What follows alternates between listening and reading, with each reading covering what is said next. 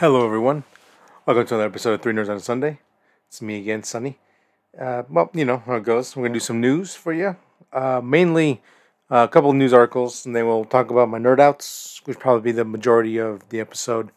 And then um, we'll talk about Mandalorian, Season 3, Episode 1, Apostate.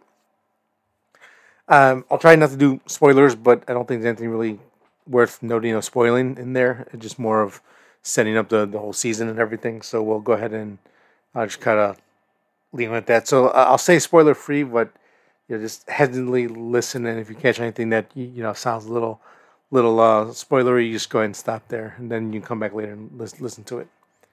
So let's go ahead and just start this off right here. Coming from TheVerge.com, Google is one step closer to building its first 1,000 language AI model. Uh, Google has all kinds of AI tech in development, including its universal speech model. That's a part of its attempt to build a model that can understand the words, uh, the words 1,000 most spoken languages. Um, there's been there's plenty of other apps and uh, other AI programs that are running stuff like uh, like a hundred pro like a hundred spoken languages and all that kind of stuff and but uh, be able to have a device or some kind of app or something you can have to be able to let you translate be able to speak uh, in in a thousand languages, I think is very very cool. You know, uh, obviously, uh, you know, it's never a, it won't substitute you actually learning someone else's culture or language and all that kind of stuff. And I don't know, like, what's the most language someone knows uh, fluently? I ten maybe. I don't know. I don't know how many people can actually retain all that information uh, more than more than ten, if anything like that. So it's always good if you want to travel to different countries. You'll you, um, you'll be able to one day, hopefully soon, uh, be able to translate a, a thousand languages. Because uh, there's these apps you see on Instagram and Facebook. You know, you hold up to you speak into it, and then it regurgitates what what you said in in the native language that you're that you're speaking. But of course, there's always be bumps in the road. There's there's instances where the uh, the app or the AI that's, that's using this um, technology doesn't quite translate things well, and it comes off as kind of like uh, jumble jargon or just doesn't make any sense and kind of mixes up words. Obviously, there's a lot of little growing pains that are going to happen with these type of programs, but it is moving uh, closer and closer to a uh, a united world in a good way, and be able to speak to people and and travel the world with more confidence and and all that. So that's pretty cool. To me, I thought that was pretty cool to bring up. Uh, next thing I want to talk about here is a indie game that came out last week, or was it? yeah, yeah, about about a week ago. Uh, coming from GameDeveloper.com, Sons of the Forest sells two million early access copies in 24 hours. Uh, I don't. I, I've seen clips of this game. I'm not quite 100 percent sure what the story behind it is, but it, it's pretty. It seems like pretty cool. It's a survival horror game. Uh, I guess you live in the forests and you're hunted by these creatures. You have to survive and build camps and forts and all that kind of stuff. I'm assuming. We look here, continuing down to the article here. The original game came the original game came to early access in 2014 and sold 15 million copies by the end of 2018 across releases on PC and eventually PlayStation 4. When Sons of the Forest had its uh, early release on February 23rd, it opened to 250,000 concurrent player stream, uh, players on stream. According to SteamDB, the title currently has over 234,000 con- uh, concurrent players at one time writing and has previously had 24 hour peak of over 365,000 players. So that's pretty impressive. Uh, when the original game came out, again, we, we, within the span of four years, was able to sell five five million copies.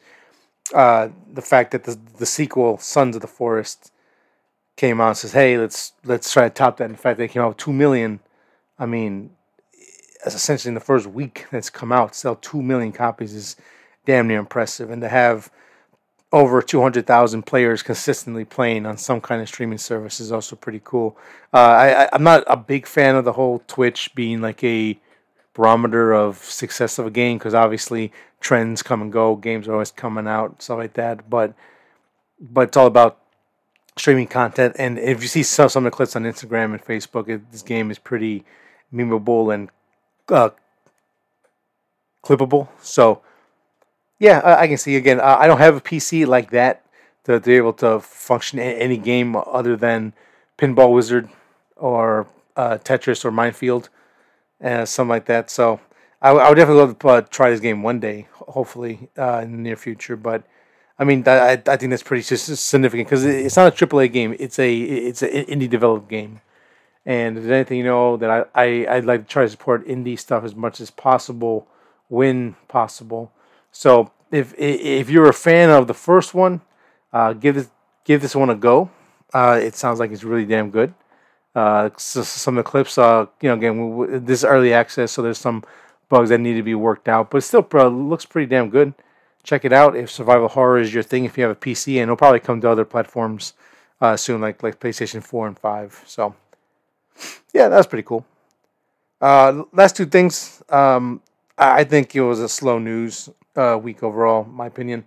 But we'll talk about two trailers that came out. Uh, first one is uh, Teenage Mutant Ninja Turtles, uh, Mutant Mayhem. The cast, the, the the final official cast, um, or I guess the the the rest of the cast was kind of dropped. Uh, let's see here if I can get that list here for you, because I know it was like John Cena is in there. We have Jackie Chan. We have a number of other people just playing various roles. Uh, Jackie Chan is uh, Master Splinter. Uh, I think John Cena is like um, Rocksteady or something like that. Seth Rogen is Bebop, somewhere along those lines. But anyways, um, mainly uh, I won't go through all the casting. I, I don't think it's that important because um, I, I, watched the trailer. It, it, looked fine. The animation looked okay. I thought the character design looked a little weird in some of its character models, especially for some of the bad guys. Um, it this is um, I'm assuming this is some kind of quasi prequel or a um, what's the word I'm looking for or um, you know like a earlier days before they were teenage mutant turtles they were pre teenage mutant ninja turtles type of thing and the humor is there uh, you know definitely leaning the way towards more like pre-teens and maybe fresh teenagers and maybe even young young children. Um, some of the humor was fine. Uh, I, I I did like the one scene in the trailer where Don, Donnie gets stabbed in the leg. That that was kind of a pretty good chuckable moment. But yeah, I mean overall the the, the animation looked nice for for the most part. It, it, again, I think it was trying to be a little more askew with some of its lining and, and design and some of the the goons and bad guys. It's definitely more of a uh, I don't know, say a pop art, I guess, style of character design with maybe uh, mix of cell, cell shading in there. So it looked fine. Um, if you got kids and you're looking to get them into Ninja Turtles, and if what's already isn't out, getting them, this might be able to make them fans of the Teenage Mutant Ninja Turtles, which I just I just have to say the fact that the Turtles have been out since the 80s and they've never gone away. There's never been a time where they haven't had some kind of show or some kind of comic or video game or toy line or something. They just constantly been on the air all the time, movies and TV specials, and it's it's insane how much staying power the Turtles have had since the '80s. Um, it's uh, I I have to assume the marketing is incredible with this. It's um it's amazing. So any other people looking to make a successful franchise, go ahead and copy Ninja Turtles, I guess. But yeah, uh, looks pretty fine. It looks like a fun enough movie. If it comes out like a Netflix or something, or uh, one of the streaming services I have, I'll probably check it out. But I won't go to the theaters and, and watch it. It's just, and also I don't want to be like the only 30, 32 year old guy in uh, in a theater of like eight, eight and ten year olds. That's probably not a good look. Uh, last thing I want to talk about is another trailer that came out for a TV show coming on CBS, True Lies, starring Steve Howey, Ginger Gonzaga, uh, Erica Hernandez, and Omar Benson Miller. Um, so, uh, yes, and if you know me and you know anything about action movies, True Lies. It yes, it is based off of one of the greatest action movies ever made. True Lies, starring Arnold Schwarzenegger and oh no, uh, Laurie from from Halloween. Why am I forgetting it? What is wrong with me? Well, now I have to know her name. I'm so bad at this. Jamie Lee Curtis. How do I forget Jamie Lee Curtis and uh, Tom Arnold and Elijah Duke, Elijah Dushku, and Bill Paxton and a number a number of other people. Um, the TV show, uh, made for CBS, looks like a CBS action action drama show. Uh, all the just from what I can see, all the greatness of the the movie and all the fun, over the top cliches and puns and just uh, honestly really good action setup set pieces, like Ar- Arnold on, on a horse, uh, you know, uh, riding downtown, uh, chasing a, a terrorist, uh, you know, to a bathroom and to you know, it, it's it's crazy. It, it's really cool. Like True Lies is, I think, is one of the best action movies out there of, of all time. Definitely, is definitely in the top definitely top top ten, absolutely top five. I think for most people. Um, if you are a big action fan, definitely watch the movie. But the tra- the trailer for the show just looked very generic, very like a super watered down version of True Romance and a super watered down version of um, Mr. and Mrs. Smith with uh, with Brad Pitt and Angelina Jolie back in the day. It, it just it feels very meh, kind of. Again, it feels very daytime television. Like if you love NCIS and um, what's uh, what's the other one? Uh, CSI.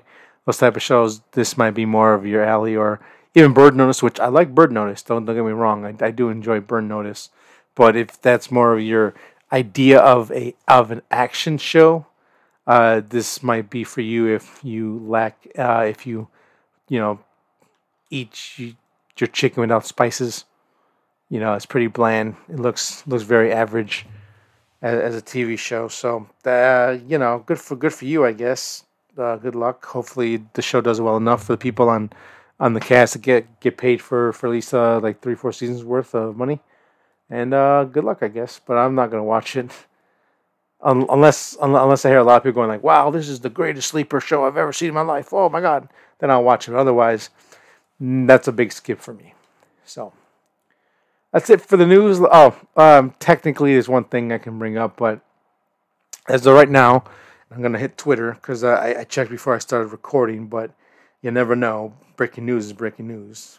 But as of right now, uh, there are articles flying all over the place about Jon Bernthal coming back as Punisher, and there are there are articles that are stating that the uh, Marvel was uh, people reached out to Marvel with no answer, but they're running with the story that it is in fact a true statement that Jon Bernthal is coming back as Punisher in the MCU universe uh, in the Daredevil um, Born Again uh, TV show. I am on Twitter for Marvel Entertainment. They have not retweeted or submitted anything officially stating that that has happened. So as of right now, it is a rumor. Uh, everyone is going to try to act like it is until it's officially confirmed by Disney or Marvel. Well, they're both the same, doesn't matter. Stating that, yes, in fact, Bernthal is back. I'm going to leave this as a rumor instead of an actual fact. But everyone writing it like it's an actual fact. So as of right now, at 8.01 at night, is not official. Disney Marvel has not put out any official statement or or, or comment or, or tweet on it. So uh, take that for what it is until we get until we get an official okay. That's where we're at. So, guess that's the end of the news. Moving on to my nerd outs. Kind of keep you updated on what's going on with a uh, miniseries podcast that I'm listening to right now. Uh, Bass Reeves uh, no master, just duty. Episode two, we pick up basically stating that yeah, as there's not much documentation on the early life of Bass Reeves. Uh, you know, some conflicting stories or, or a couple narratives that, that have been kind of narrowed down to like two or three stories of how he gained his freedom, how he became, you know, who he, who he was in, in, in his early life, and a lot of his speculation and guessing.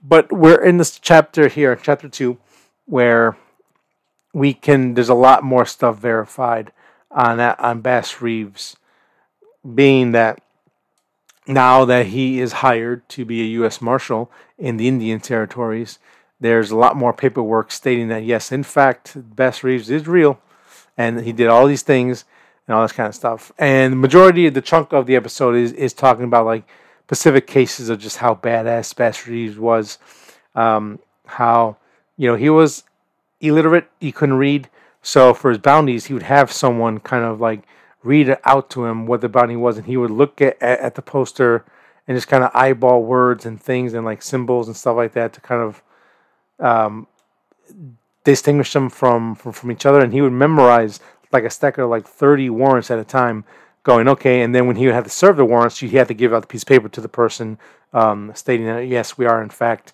here for you. He memorized them and. And as far as they can tell on, paper, he was never wrong and never went after the wrong person or uh, gave the the wrong paper to the wrong person. He he was always spot on. He he memorized everything. It was really cool. Uh, a couple of uh, other important stuff that again that speak about certain cases that came up. How uh, he he would he would actually go undercover uh, and like kind of to, to get away in um, uh, to to get closer to people. There was these these two brothers that he was going after. So he, he decided to dress up like a like an elderly man.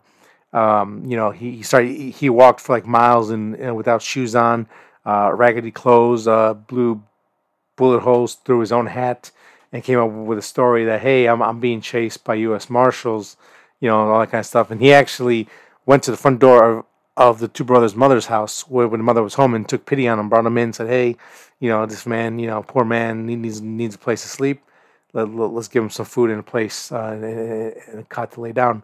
So he be- befriended the two brothers. Told them, hey man, you know, like I said, uh, um, I, I, got U.S. Marshals after me too. Let let's stick together, and if anything happens, we can watch each other's backs. He would go, they would go, they would go to sleep. Uh, he, he, managed to even be in the same room with them as they were sleeping, saying it would be easier to protect each other if we were all in the same room. And when the brothers woke up the next morning, there was Bass Reeves just sitting on a chair with with a pistol with uh, with two pistols, one in each hand, pointing at the brothers, going, "You uh, have been served and uh, under arrest." And he brought them in. No, no harm, no foul. There, it was really cool to to kind of like listen to some of these stories played out. And again, um, I, this is all uh, this is all research by the uh, by the professor who's kind of in charge of uh, this whole narrative and I'm pretty sure a lot of stuff is searchable. So it's you know just a matter of doing your research. But apparently, a lot of the U.S. Marshals actually had to pay for uh, the funeral of any fugitives that they killed uh, while on the hunt for them. So apparently, it was a lot more profitable to bring people in alive, because that was more that was more profit into into your pocket instead of having to pay to to bury the guy and get him fitted for a suit and a box and have him buried and all that kind of stuff. So that, that, that was I thought that was pretty interesting, and uh, the, it, it continues to push a narrative of like the, the West wasn't just all white cowboys and you know just you know a couple of you know bad Mexicans and some blacks here and there. Like it was a very diverse area, especially when you, when you start talking about the Indian territories, where it was kind of a free for, for free for all in certain places because uh, even though the uh, there be Indian law enforcement within the territories, they just didn't have the, the, the manpower to actually keep keep up with all, all the crimes. Like, well, like today, like the like like the, the the rest cops, they really have no power or authority, and you know it's it's still a pretty fucked up place right now. And when the U.S. Marshals came came along, the the the judge in charge of getting all that made for the Indian territories hired all these different marshals, like over over 100, 200 marshals to get the job done. And Bass Reeves was the one that did it the best. Um, I, I won't go through every case that they bring up or every scenario it's really cool. Like, oh yeah, that was an awesome story, and like, oh, that would make a really badass scene in in, in a cowboy movie because it would. And I I I, I still stand by what I said last week of wanting a like a maybe six, eight uh, episode uh, miniseries of Bass Reeves and also uh, Theodore Roosevelt as well because he was also really a fascinating character. Uh, but both these guys are just bigger than, than life characters. I would love to, to kind of see them see their life portrayed on screen. So uh, the cliffhanger we are left with uh, episode two is on you know they they set up really perfectly. Bass Reeves is home. He's a, he, he's with his wife and he's with his kids. His kids are maybe four or five years old, and he sees that his his youngest uh, is actually being being taught to read, something that uh, Bass Reeves and his wife never thought they would ever have the opportunity to to, to they would they didn't believe that those are the opportunities that their kids would ever have, and the fact that they were able to, to, to give their kids more than what they ever had kind of brought a tear to his eye. And then the very last statement of episode two is 20 years later, Bass Reeves would have to serve a warrant for his own son for murder, for, for murdering his wife in cold blood. And that's how the episode ends. A really good, really good cliffhanger uh, definitely gonna be. I, I mean, I, am I'm listening to, to, to the last two episodes regardless, but it's it's that was that was good. that was a really good stinger. Um, so I'm definitely gonna stick with that. Again, if you have any interest in in the old west or if this catches your your ear at all, definitely check it out uh, on Spotify. Uh, go to uh, solved uh, solved solved murders on Spotify. They they have taken over the the the, the feed for for four weeks to bring you this limited series run. Again, it's called Bass Reeves, No Master, Just Duty. Uh, what else am I nerding out on? Well, that's a good question. I'm, I'm glad you asked. Uh, just for shits and giggles, I decided to watch an old um, um, reality show that I used to watch uh, back on truTV. I don't know if you guys remember that or not, but a TV a TV show called Black Gold ran from apparently 2008 to 2013. Black Gold was a, a reality documentary television series that chronicled chronicles three uh, oil drill rigs in Andrews uh, County, Texas, 30 miles northwest of Odessa. Uh, da, da, da, yep, that's it. I just want to see if the no the, the the rest of the synopsis is just straightforward like anything else. Hard, roughneck people, Texas, la la la la. Uh, Black Gold was something I, I, used to watch from time to time, uh, along with uh, Full Throttle. It was like the, the uh, like the, um, it was like a, again a, a, reality documentary of like the the biggest uh, cowboy, not cowboy, uh, biggest biker bar in in Sturgis. every year, Sturgis has like a big biker meetup. all bikers from all, all around the U.S. and even different parts of the world come out to hang out there for like a week or something like that. And uh, and the bar is called the Full Throttle Saloon. You know, they're, they're always uh, have big concerts, big names, and all that kind of stuff, and live events and crazy events, all that kind of stuff. So I, I would watch that uh, alongside Black Gold. But uh, for some reason, Black Gold I just really liked.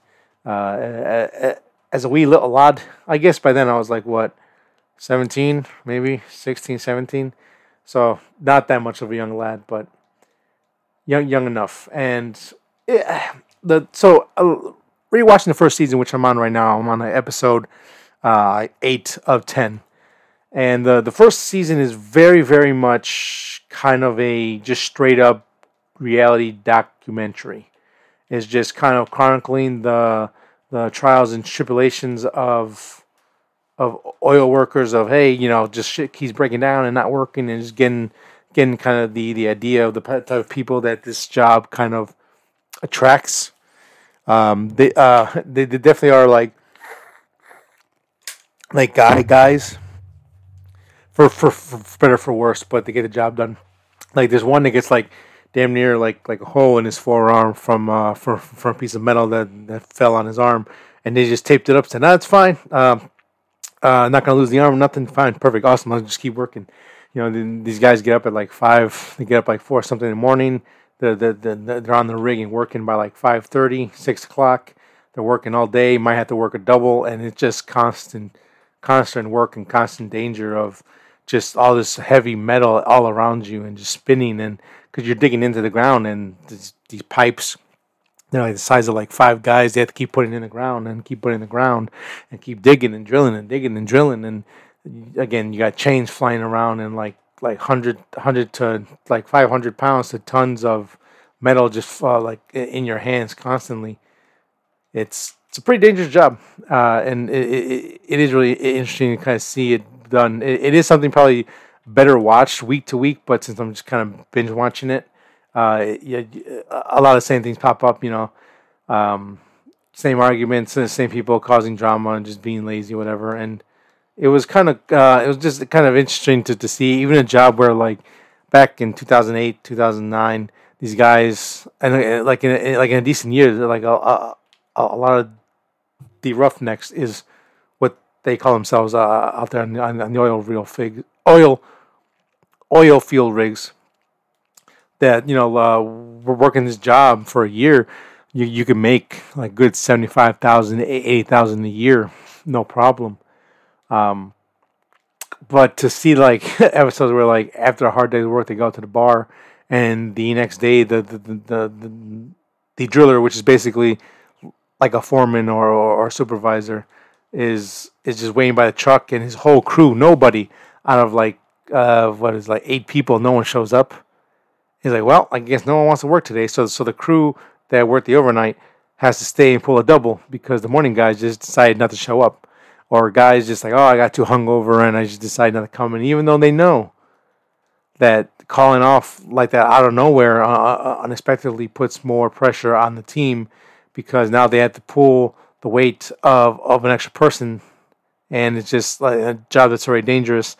Now they have to now they have to even put it in more danger because they're, they're, they're they're overworked and overtired and all that kind of stuff. And it's just kind of cool to watch that that that, that kind of process and, and, how they, they do it.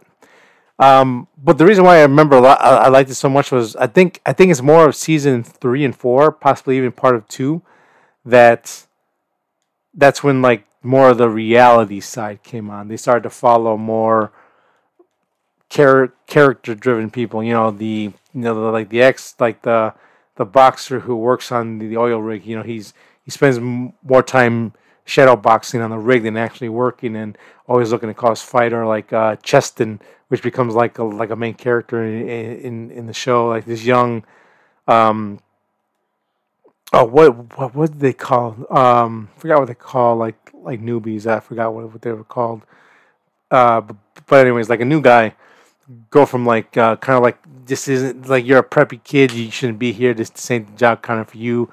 You know, go go go to your fancy college and your fancy nice you know office to be like like a really good roughneck, and and then like uh, again like there's this big drama with season three or four where like we have the perfect crew and everything falls apart and there's this drama and people get into fights and going to jail and it's like what like what the like how the fuck do I did we get from that season like season one of being a very very straightforward kind of procedural like this is just in the day in the life I would drill it to like hey let's take like drama of like the real world and put it on an oil rig.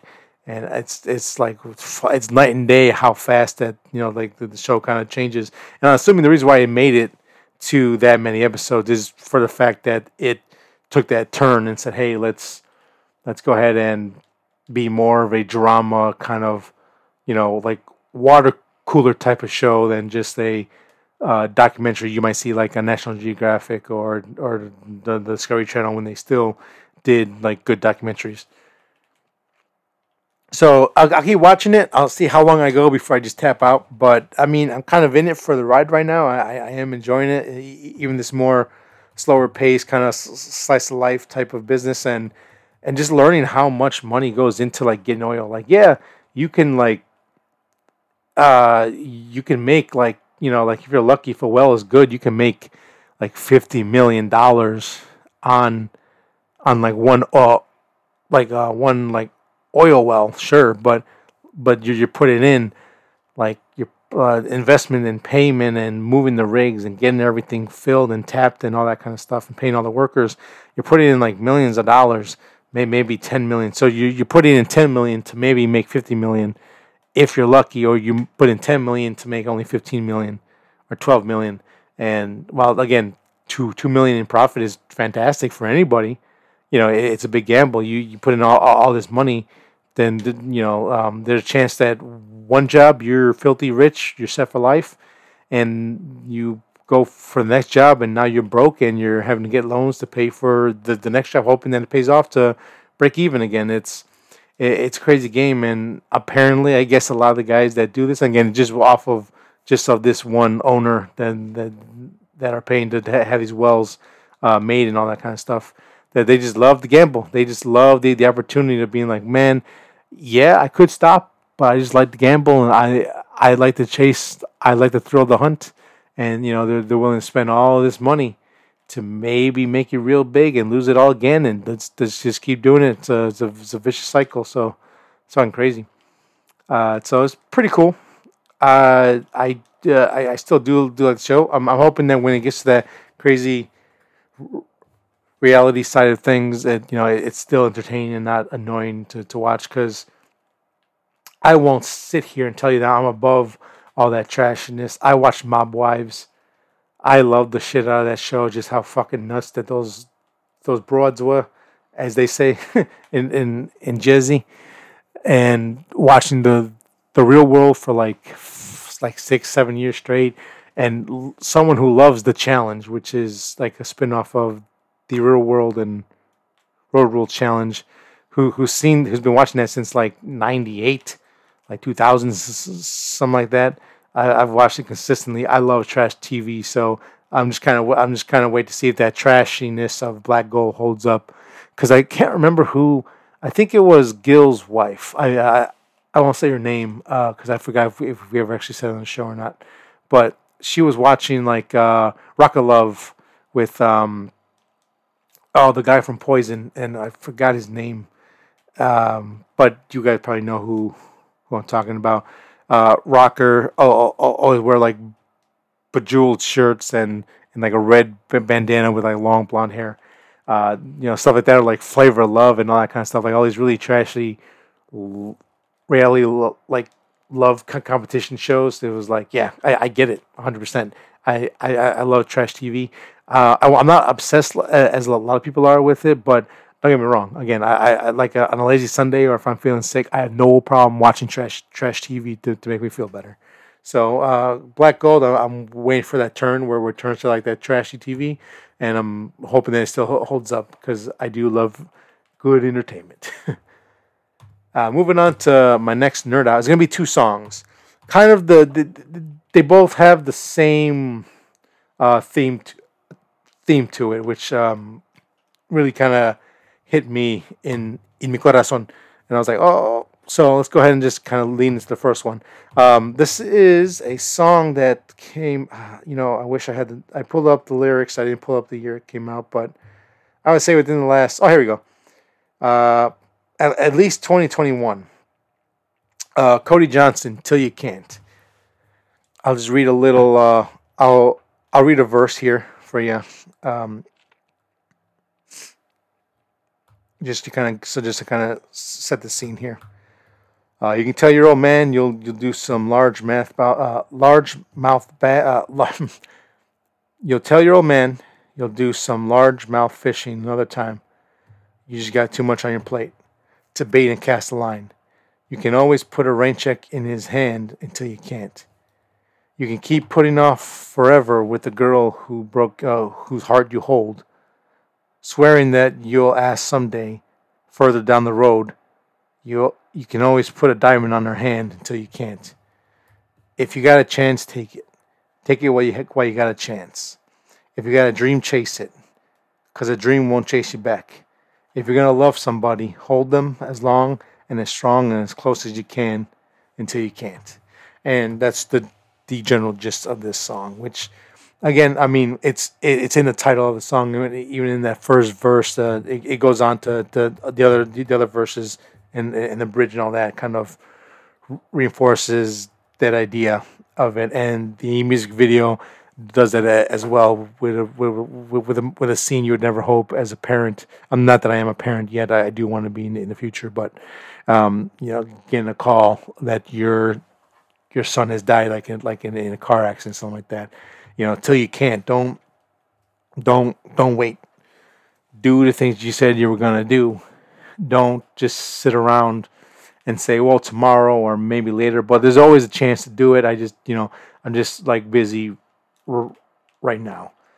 Um, just don't wait, because it's it's possible until you can't type of deal. And you know uh, that's that's why like I I wanted to put a lot more emphasis on my photography this year, and I really wanted to work on my podcast and keep it going because it was it, it it is it it does feel taxing sometimes to do it on my own and trying to come up with content and idea and kind of trying to keep it alive uh, the podcast because I have another project that I'm trying to work on with Gil right now to bring like a separate show that won't come out every week. We'll we'll, uh, we plan on maybe recording a couple like two three episodes at a time and then put them out and and, and random at random moments. But uh, and then like what, what I did last week with the spoiler talks for Ant Man and Wasp. You know, I'm trying to come up with a different section um, or add some more content that I can add to to this overall experience of the podcast. But it, it again, it, it is hard uh, doing it by yourself. I, I don't have anyone to bounce off anymore.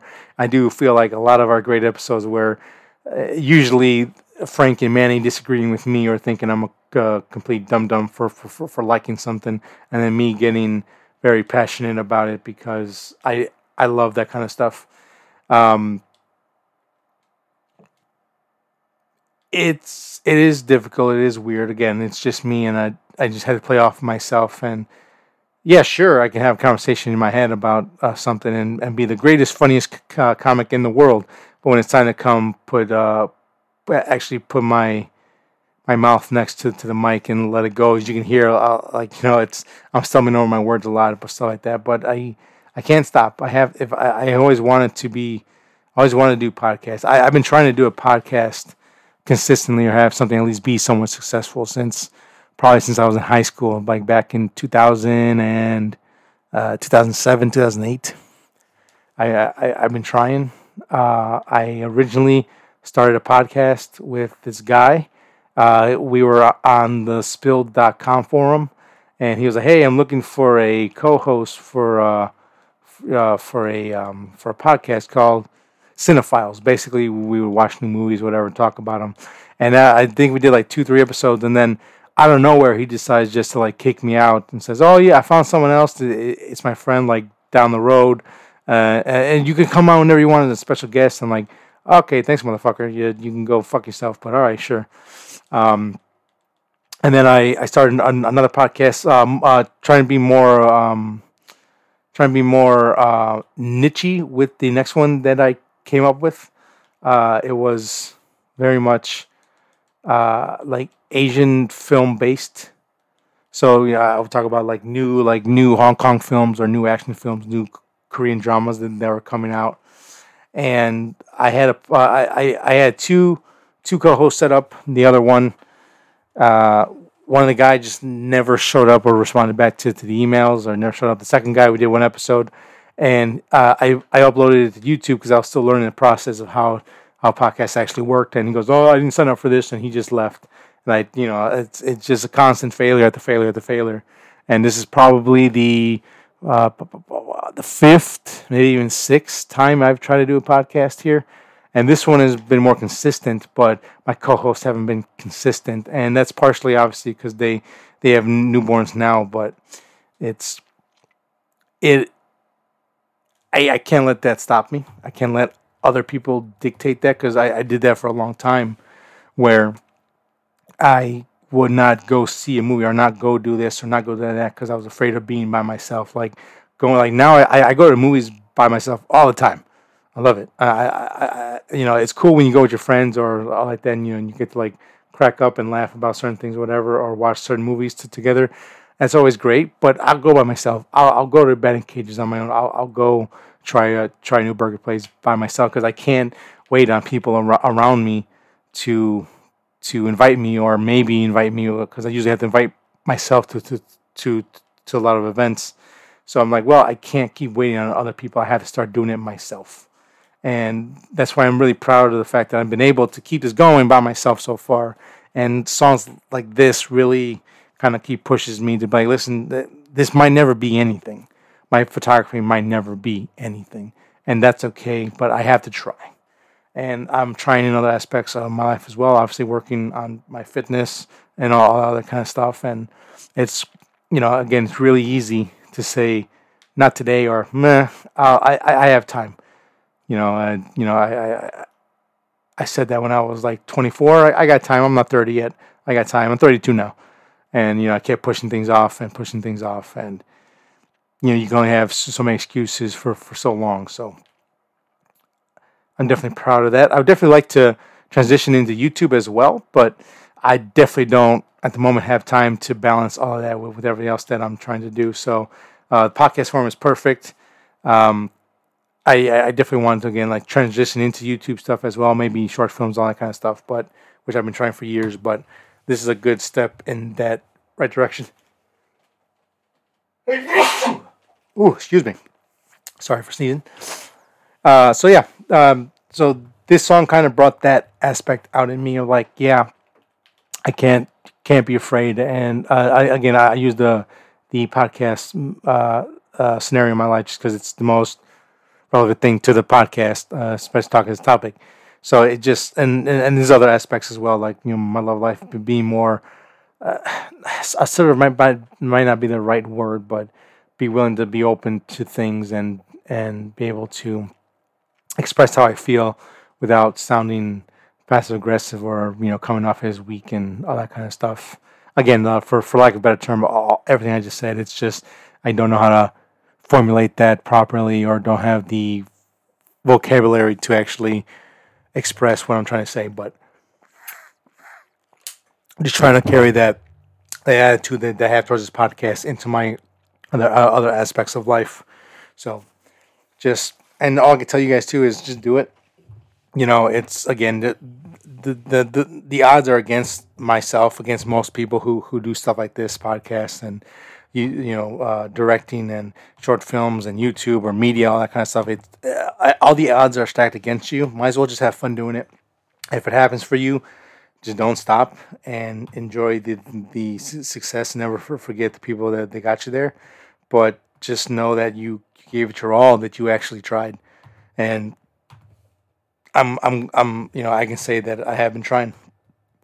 So even if in a year or so this doesn't pan out to anything and I have to stop, I know that I kept I kept it going and I, I you know I, I went until the wheels all fell off. So uh, yeah, so all of that came from a Cody Johnson song called "Till You Can't." So um, you know I I really love movies a lot.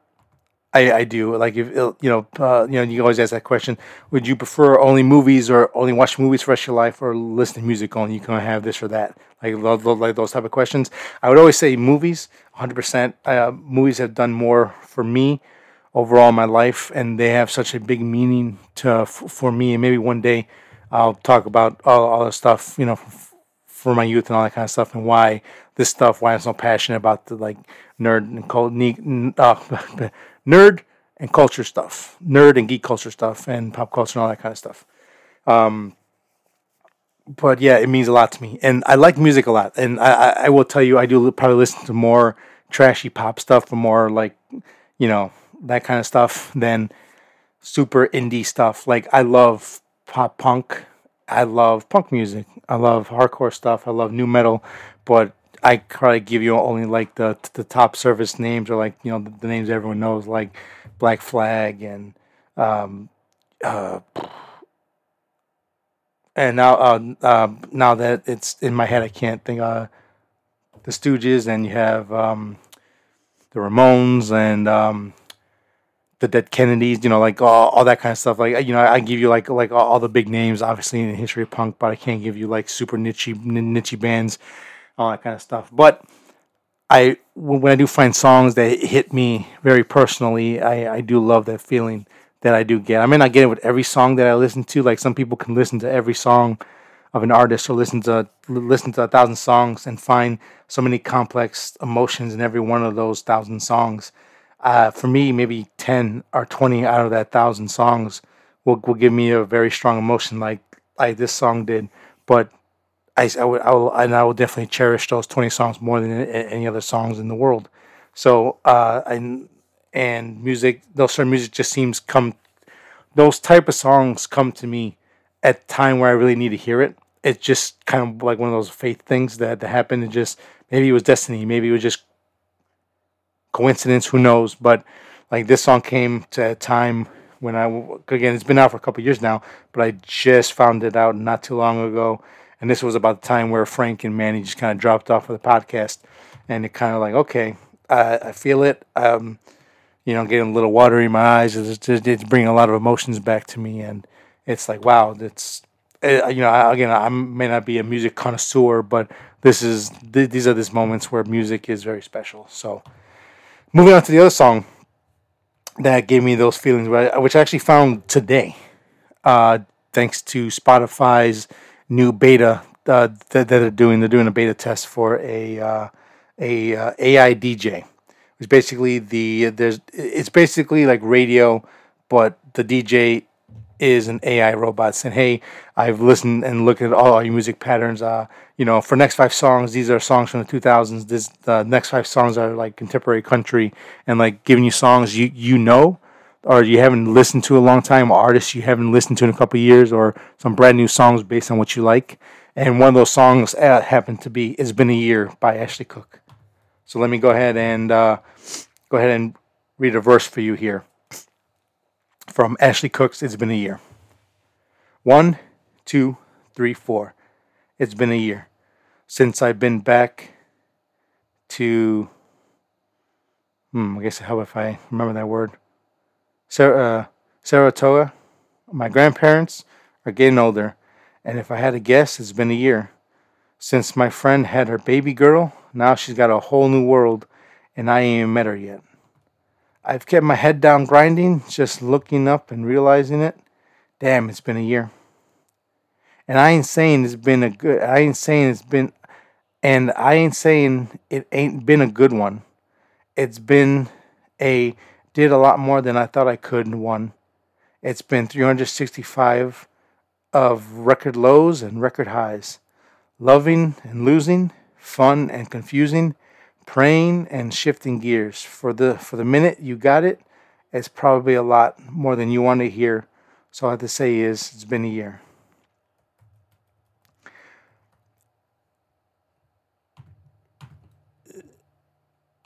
This this song, what what what emotions did this one bring out in me? Well, I'm glad you asked, viewer, who is obviously just a- answered me in my voice. The song is very clearly that time flies, right? The line with it's been a year since I've seen my best my best friend and her baby girl. Now now she's now she has a whole new world, and I ain't even met her yet. Uh, and it, it kind of and it doesn't contradict, but it goes in some way uh, hand in hand with the with the Cody Johnson song. Um, you spend your life grinding. You, you spend your life trying to chase that, you know, that golden goose, that that, that dream that you've always had, and you kind of forget that time is the most precious thing we have, and you you think that and it's like, oh, you remember the last time we hung out? And you're like, yeah, when we went to go see that movie. When was that? And you realize that that was like five years ago, three years ago. Um, time flies, and if you're not careful, you know, um, it it's everything that you used to know is gone. It's a brand new world. A year changes someone's world. Maybe not yours, but their world changes. And if you don't stick around, or at least make yourself available, that the new world doesn't have any room for you. Now, obviously, that goes both ways, where you're so busy with your own world that you don't open yourself up to to your friends and your family uh, you lose them, you know, and then you wonder why, oh, they're bad friends. They never come see my kid. They never do this and that. But did you ever actually give them the opportunity to be a part of your life? It's, you know, uh, I'm not throwing any shade at, at any parents or anything like that because obviously having a kid that, that is your main priority in, in life now. You, you're in charge of a little person, a little baby person you have to make sure they grow up not to be an asshole and that you know they don't you know that you take care of them you feed them and you defend them and you raise them and you give them a love and care of everything that they need to be a good human being. But at the same time eventually they'll grow old. They'll have their own life. They'll start their their, their own path and then they have to walk the path on, on their own and you're going to turn around and realize that you kind of pushed away all your friends because you were so focused on this that you forgot that there is a life outside of this one as well. And eventually you'll have time again to spend time with those friends and families. And again, on the flip side, if you spend so much time grinding and working 80 hours a week, 100 hour, hours a week, doing the stupid fucking, um, what's the, the, that, that, uh, Gary V method of working, which is a complete fucking idiot. I, I mean, the guy is making money. He, he's smart in some aspects, but uh, his idea ideology of, of working and all that kind of stuff. and How like he wakes up in the morning and he like pictures like uh, someone putting a gun to to uh, a gun to, to the head of, uh, of his loved ones and like that motivates him and was, and like only getting a couple hours of sleep and like just being fucking vague as shit about everything. You know, you spend your life chasing that that dollar, the consumer consumerism of it all. Like I gotta have a Bugatti, I gotta have the gold chain, I gotta have the watch. You leave people who generally want to be with you, want to have fun, want to experience your highs, want to experience your lows, and you've pushed them all away because you're too busy trying to get yours. You know, it, life is hard. It's balance. You know that, like like they always say, you know, there's like th- you know there's like three things in life. You have family, uh, like family, career, and friends, right? something like that. And you can only you can only balance two of them. You can you can put all your focus in two of them, but you can never focus all three of them, or you end up losing all three. You know, if you work too much, that can affect your friendship. So you have to, and and that affects time with your family. So you ha- you hang out with your friends less to focus on your work and your family, or you focus on your family so much that and your friends you can't work on your job, so you can't get the money that you want. You focus on your job and friends, but you never have time to make a connection with a person to start a family. And again, not everyone has to have a family. Maybe you don't want that, but to find a significant other that you can go through life with, and you don't you don't do it because you're you know you're trying to balancing. But I think you could have it all. You just have to reel those expectations back. Not everyone's going to be a multimillionaire. Not everyone is going to have a Bugatti. Not everyone is going to have 10, 15 kids. Not everyone's going to have all that.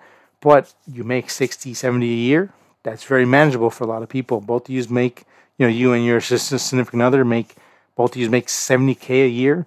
You, you budget well, you can have a very, very nice life. You know, it's, it, and you still have that work, work balance. You're not working too many crazy hours. You have your friends, maybe, again, maybe you don't see your friends every, every weekend like you used to in high school and all that kind of stuff, but you see them once a month or a couple times a year, like three, four times. You, you guys get together on St. Patrick's Day, or you get together on, on your birthdays to go, uh, you know, have a blowout. So, you know, we'll see you in two months, but we're gonna have fun tonight, and we're gonna make up for those two months right now, type of deal. You know, and then like obviously you work too much, you don't get to see your kids, your wife, your boyfriend, your husband, whatever, and all that kind of stuff. It's it's a fine line, but just don't forget about the connections that help shape you as a person than you are today because for good or for good or for worse, all the people that you met in your life have have some kind of effect on you uh, for who you are today. And focusing more more specifically on the positive stuff, you know, it, it's it's kind of made me think of like, yeah, there, there are there are plenty of instances where people could have done a lot more to keep me around, right? Like I I, I always made the effort to like always text first, always text on their birthday, uh, Merry Christmas, Happy Hanukkah, uh, you know, uh, ha- Happy New Year, Happy Birthday, all that kind of stuff. And never did I ever get any of those texts from them. It was always me reaching out first. But on the flip side, there were people that always reached out to me first, and I never made the effort to, you know, to kind of keep that connection going as well. Um, um, I, I, I'm very aware that I, I, I'm on both ends of that spectrum. And you know, someone like Frank, he's my cousin, but he's he's like one of my best friends as well. He's not just my blood. He's not just my friend. He's not just my brother. He's you know he's all of that. Uh, I I know I could I I know I have to make a better effort to go see my god kids. Like I am the god uh, I'm, I'm I'm the godfather to his newborn and to his to his middle child you know, and I, I, I, do see them, and when I see them, I, I'm always hanging out with them, and you know, we, we, uh, me and my my first goddaughter, we get along beautifully. I love her with all my heart. I love his, his oldest too. I love her with all my heart. but like she's like my godmother. The, the child is my goddaughter, right? And the youngest, his newborn, I, I've met a couple times, and I, I know I have to make the effort to, to go see to see the baby more because in a year he'll be a year older. You know, it's gonna be a whole year that you know I'm I'm not gonna I'm not gonna be there to experience it. You know, because for whatever reason. So I think it's it's important, and this song really made me kind of think, like, okay, maybe I should reach out to those people in college that I used to hang out with a lot. That were there were my brothers and my sisters. Like we went through a lot in just two years of college. Like we experienced a lot. We we went through a lot, lot of ups and downs, and we we've been through a lot. And we always have that bond. It's one of those friendships where like I'll see them in a year, and we'll pick up right where we left off 10, 10 years ago. But it shouldn't have to be that way. You know, I should reach out, but at the same time, they could as well. And you know, not not to get too much in my head like that, but maybe I should make make I have not that I should. I know I had to make more of an effort for for for, for a number of people, just like they have to make an effort with me if they want to. That's totally on them. But so you know, the song had, me really thinking like, yeah, it's been a year since it's been like I'm sitting there and like, oh yeah, I had this conversation with uh, with my old roommate from college and realizing I had like I hadn't talked to him. The last time I talked to him was maybe eight months ago, and before that, uh, I didn't see or hear from him for like three, four years, maybe five. You know, and he was my roommate. We were we were close. We were best of best fucking friends, and it's just one of those things. You know, um, yeah, and the, I don't know what happened to the podcast. Real quick, it uh, it, it it it evolves into something completely different, almost a therapy session for for me with these two songs. But that's what these songs did. Again, they, just to some people, this might be a very generic type of country song, super generic, something you listen to radio, which maybe for them, but to me, these two songs meant a lot to me, and they just kind of got me thinking. Uh, not not in any like negative way or anything like that. Just had me thinking and like realizing, yeah, I'm I fucked up in ways, and I need to do better at that. I, I can't, you know, uh, as much as as much as the statement of like, yeah, people like I'm usually the last choice of people's friends, or I have to invite myself to things because no one ever reaches out to me first. But there's people who tried to hang out with me that I just kind of blew them off, or didn't didn't didn't give them the time of day just because I didn't feel like it, or I'm tired, or uh, whatever, or yeah, well, you'll be there next week. I just don't want to hang out this week, type of deal, you know. It's you know humans are selfish by nature, and it takes a lot to maintain a friendship because a friendship is a relationship. It's not sexual, but it, it, it is a emotional one that you have to that that you make with someone that you just pick a random fucking person and go like we're best friends. Like my my roommate uh, from college, my second roommate, uh, both actually both my roommates in college well, both of their first names started with M, so I'll just go. Uh, I'll go. I'll, I'll, go M for, for, for my second roommate. Um, you know, like we, he was, he was the friend, or he was acquaintance, uh, one of a friend that I made, and somehow we just ended up. It literally just happened like one day. Like they, um, all of our acquaintances were rushing for a fraternity. We weren't and it just like I, I, don't know how the fuck it happened, but he ended up coming over to my dorm and we watched Sons of Anarchy, and then we just watched the whole season week to week. We, like it, it, was like a thing. Like every Thursday, he'd come down to my dorm, and we just watched Sons of Anarchy while they were off doing their their stuff, and then we both rushed for the for fraternity uh, next semester, and you know it was it's crazy. Like I like I can't pinpoint exactly when we became friends, but it's crazy. You just pick a fucking random person and you make this deep connection with them, and you have to fight those selfish ur- selfish urges to push them away or to be overbearing and or like not you know realizing or taking them for granted because taking people for granted is being selfish. And that's something you have to work on. That's something i know i have to work on as well. Again therapy session over. Sorry. Um, so those those those two songs were uh, to me, they they hit really hard and made me think of stuff. And um, yeah, so you want to listen to them, check them out. Uh, they, they are both on Spotify. You can go on YouTube as well. I'm pretty sure they're on Apple or a- anywhere you, you can hear music. So check those songs out. even if you're not country a country fan, just give it a listen. You you know you might you might like these only two Pacific songs in country music. And, you know that might be the only only two you ever listen to. So. Um, let's go ahead and move on with the show because that lasted way longer than I thought. So we're already an hour here. Um, I saw the new movie uh, Operation Fortune, uh, the new Guy Ritchie film starring Jason Statham, Aubrey Plaza, Cary Elwes, Hugh Grant, uh, J- uh, Josh Hartnett, and Bugzy Malone. Is that really his name? Bugzy Malone. Wow. Okay. And uh, and obviously uh, directed by Guy Ritchie, and I believe he was a co-writer in it as well. It is labeled genre action comedy thriller. Here's a synopsis coming from IMDb. Special Agent uh, Orson Fortune and his team of operatives recruit one of Hollywood's biggest movie stars to help them an undercover mission when the sale of a deadly new weapons technology threatens to disrupt the world order. yeah, directed by Guy Ritchie, written by Guy Ritchie, Ivan Atkinson, and Martin Davises. Uh, this is a spy movie.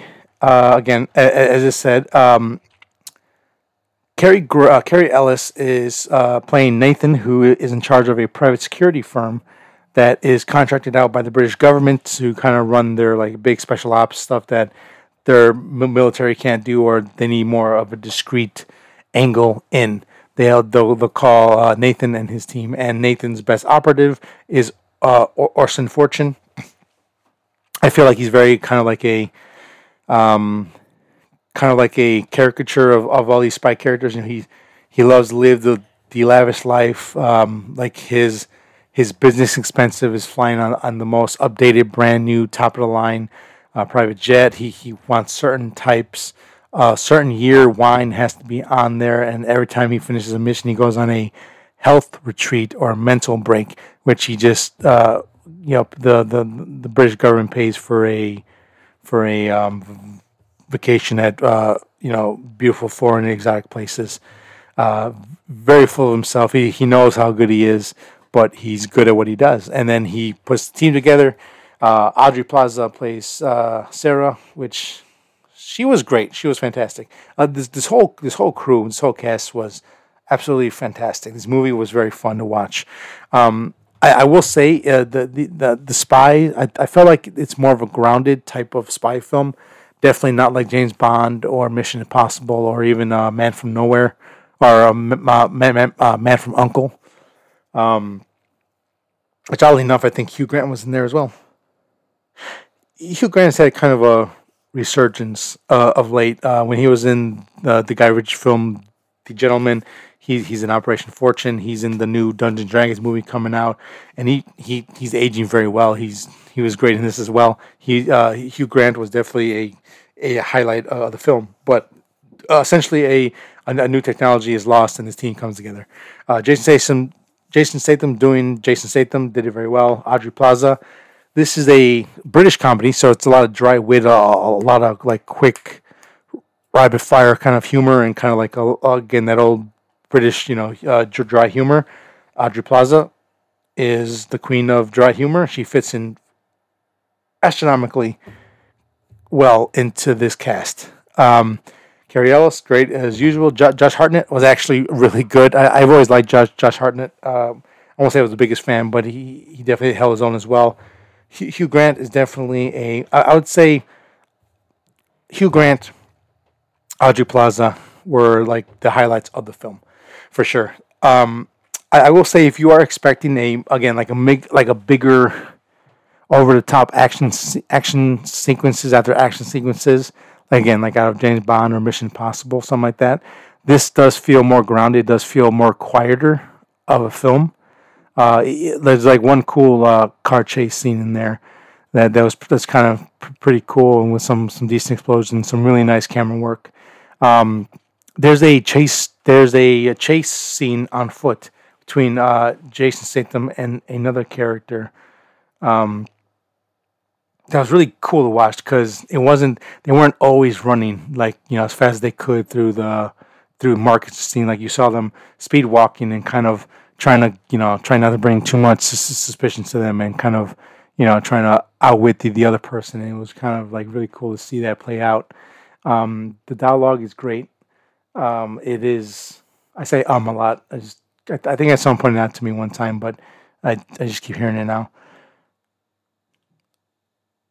when we do get those like uh like those action scenes as quick as they are they are very smooth and fluent and it is really cool to see.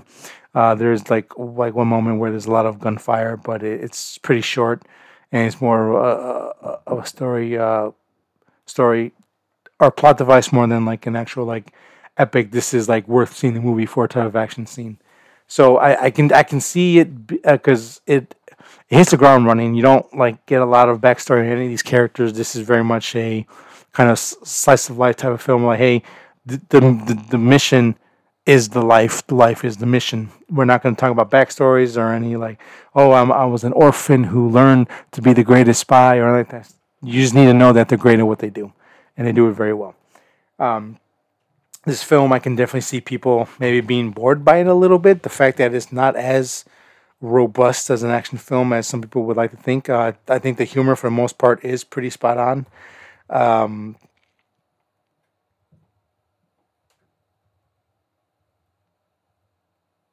yeah, no, sorry, sorry for dead air there, but no, I mean, uh, if, if any of that catches uh, catches your fancy about it, check it out. It is in theaters. I don't know how much longer. I don't think it did that well, unfortunately, because I think this movie was supposed to come out a couple years ago, or was kind of like being shipped around with dates, and all of a sudden it's just like, hey, this movie comes out in a couple weeks. Uh, here it is, haha. And the marketing was next to nothing for it, um, unless you watch basic cable. But even then, it wasn't pushed that much. Uh, it's, it. I think it is very, very worth watching in theaters.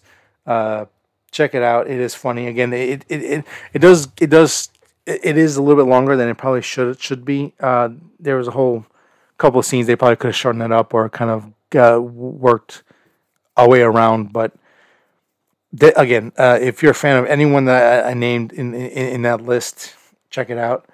Uh, again, Hugh Grant, uh, Aubrey Plaza, big pluses in the film. Uh, action scene was good. The action stuff was good. The, the story was was pretty solid as well. Um, the ending very cool. Very cool scene with Hugh Grant. Uh, again, I won't give too much away on that but he gives the speech while something's happening in the background, and it's kind of actually fucking badass. He, he he's a really he's a really cool character in this. Uh, uh, that's Operation Fortune. I would give it a seven out of ten.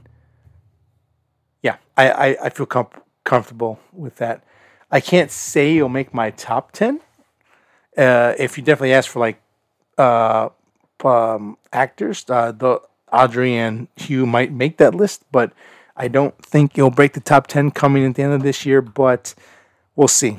Uh, anything could happen. It could be a really slow year. And last thing, main topic, with a hour and 18 minutes into it. Oh boy, I definitely ran it on this one. I love it. Uh, Mandalorian, Season 3, ep- uh, Chapter 17, Episode 1 of Season 3, The Apostate. Yes, the apostate. The Mandalorian begins an important journey. Is the uh, is is the um, synopsis that IMDb gave. Straight to the point. So, if you watched Book of Boba Fett, the season was already kind of set up with a couple of uh, episodes. Um, again, I won't. I'll try not to spoil it. Well, he, he's in the trailer. Grogu's back. I say that reluctantly because he'll always be Baby Yoda to me. Um, Mando has basically been exiled from his clan. He admitted to taking off his helmet because he's a dum dum and doesn't know how to lie. He is kicked out. He, eh, he now he has to redeem himself, and the only way to redeem yourself is by bathing by bathing in the lakes on uh, on underneath Mandalore to you know to cleanse yourself of all your sins, but uh, if you know anything about uh, Star Wars lore, Ma- uh, Mandalore has been covered in a poisonous crystal by the Empire. It is un- uninhabitable.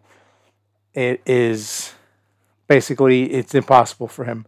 But he believes that you can walk on it. He finds this piece of of scripture from Mandalore that some some or a um, Jawa had that, that they traded for came straight from Mandalore, proving that hey, it's possible maybe we can walk on uh, on the shore of of Mandalore.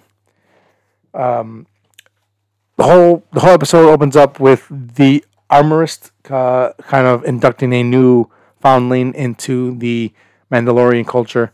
Uh, we see a bunch of different um, uh, I don't want to call them cults, but different tribes and different groups of Mandalorians come together as this child is being christened to join in this is the way type of deal.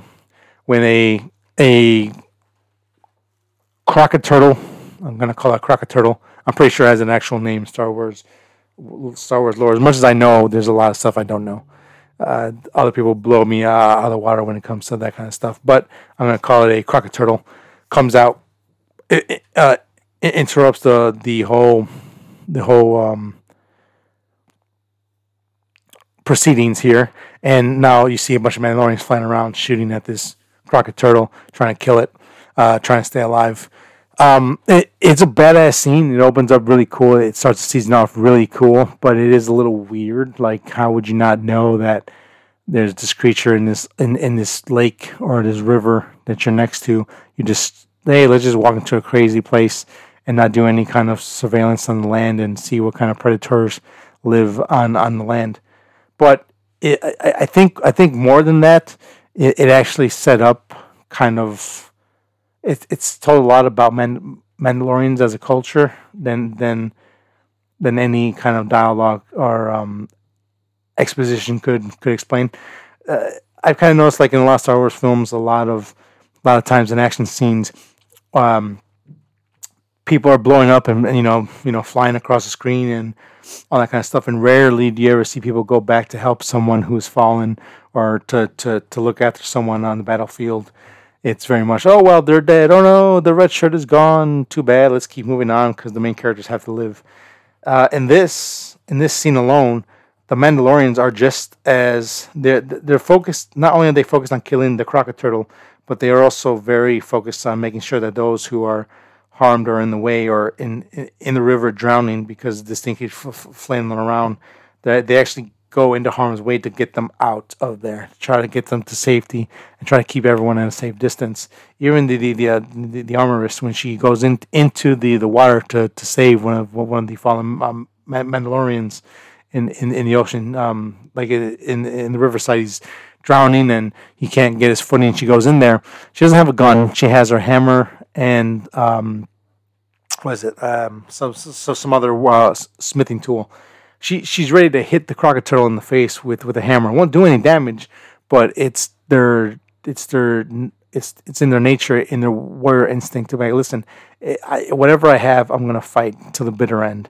I, I don't I you know I don't ha- I don't have a blaster I don't have a rocket launcher I don't have a minigun I got a hammer that's the best that I got and I'm gonna use it and it's not gonna do anything but I can't I can't sit back and do nothing type type of deal so I thought I, I thought that again it's one of those scenes that when you, when you think about it more and more it's like ah that was kind of stupid why didn't you do this and that but uh, for the purpose of setting up the world and again showing not telling I think it did a lot if people just like stop and think about it for a second. And while it looks like oh all hope is lost, you know we can't kill the crockett turtle. Uh, uh, Mando shows up with his badass ship and blow, blows a hole into it, and you know that's when he has a whole conversation with her, like oh, and everything I, I just uh, explained before explaining the, the, the fight scene. Uh, they they have that conversation. So he goes on, he goes on to go find his old buddy, uh, kind of find out that um, you know the the place that he helped liberate uh, uh, uh, the empire and all, all, the bounty hunters, whatever. It's now like a like a beautiful, prosperous mining town. And he's like, "Listen, I, I don't have time for all this. I have to, I have to." I, I, I have to compl- I have to start a new journey. I, I, I'm, I'm an apostate. I have been kicked out. I have to track down someone who would have some information. I need, I need a droid. Um, so uh, the, the, the droid from the first season, they kind of made a bronze statue to him. Goes, I need it. Uh, realize there's a malfunction. It, it doesn't remember Mando and, and, and Grogu because it kind of defaulted back to its uh, its factory setting. So that's where we get our first uh, Star Wars uh, callback or cameo from another character, or maybe not even, maybe fan service. Uh, Babu Frik, uh, the little um, droid mechanic from, I want to say, Last Jedi, maybe The Rise of Skywalker. Um, that, that's where he made his first appearance. And in here, he is. This is um, pre New Order, post Empire. So it's Babu Frik. Uh, I, and a scene that I thought maybe would be annoying me, but actually cracked me up a lot. And uh, there's there's a really cute moment with, with Grogu thinking that Babu Frik, because he's he because Babu Frik is even smaller than Grogu, and Grogu thinks he, he's a pet, and it, it's really funny uh, interaction and the way that Babu Frik speaks is pretty funny. So that, was pretty cool. Um, we we finished off the episode with uh, after a really cool uh, spaceship battle uh, in space against Mando against some some pirates. Uh, the, the, the very last scene we we see is Mando lands on this on the outskirts uh, or in the solar system of Mandalore, lands on a planet and goes to a Mandalorian castle where um, Bo Katan is sitting there on a chair, just kind of contemplating life. And he's like, "Hey, I'm here to join you. Haha, let's go take back Mandalore." And she's like, "Yeah, well, you got that sword, right? Well, after you won it, Mister Big Shot, my whole army that I that I've been trying to build to uh, to you know to take back our homeland is gone. Now they're taking the warships and all this other crap, and they're now they're just being bounty hunters because." Mister, I just gotta go beat Gideon Moff and take his sword because I'm such a big, big man you know, she goes on and complain about, oh, this is all your fault. It is what it is. You go. This is where the lake is. That's where the mind is. That's that. That's where you'll find your your precious river to redeem yourself. Whatever. Get out of my face. and you see uh, Mando as he's leaving. Uh, his name is Din Djarin, but uh, he's Mando. Let's just be honest.